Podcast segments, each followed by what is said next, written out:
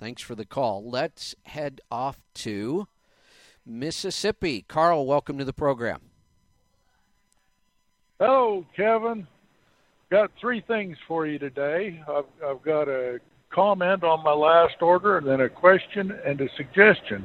Okay, go ahead. Um, on my on my last order from you guys, I got some monkey brittle and some f bombs, okay. and they are th- both products are extremely highly addictive. They are. We are. We are very. you know, we we love working with small companies. Um, I love small business, and both of these companies are great examples. Very small husband and wife companies started from scratch, and they focus on quality. And these are such high quality products. The fat bombs are are packets of nut butter, little individual packets you can eat while you're driving, or packets of really high quality fats. We always talk about good fats. These are coconut oil, macadamia nut oil, and the company is just fanatical about quality. So we that's why we love them.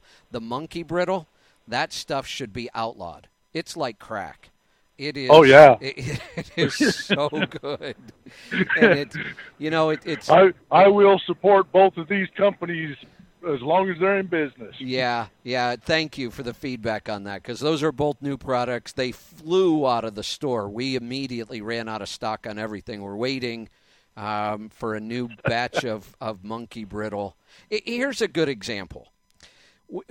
The company that makes monkey brittle, um, they've got a lot of stuff going on uh, business wise, and they they she it's one of her hobbies. She cooks raw food, and she's really amazing at coming up with killer recipes, and it's all vegan and raw. And but she's not afraid of fat, so she does some keto stuff. Um, they were selling the monkey brittle. I actually found it in a store because they're not far away from us here. And Lisa and I were just eating it, and I was thinking, boy, this would be a good snack in the truck. And just about the time I had the idea, they stopped making it because their cost is so high on this product because they use crazy high quality ingredients.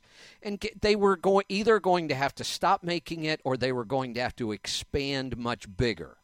And they had too much going on to expand so they stopped making it well lisa got in touch with them and finally convinced them to make it just for us but we have to order an entire batch all at once it's a big order uh, but we decided to do that, and it was obviously a good move. People love it, and it's flying out of the store. Um, but the other day, we we immediately called her. We bought a whole batch. We called her in a couple days and said, "This is going to disappear.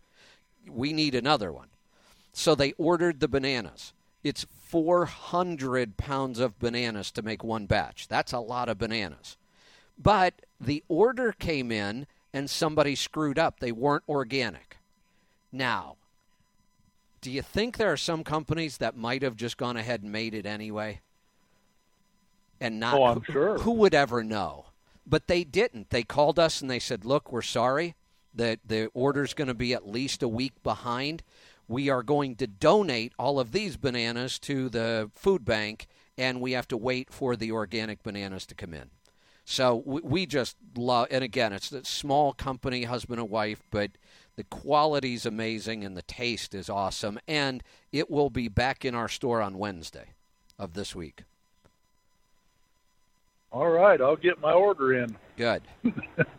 I I, I got ten bags of it, and I'm down to two. yeah, they go fast.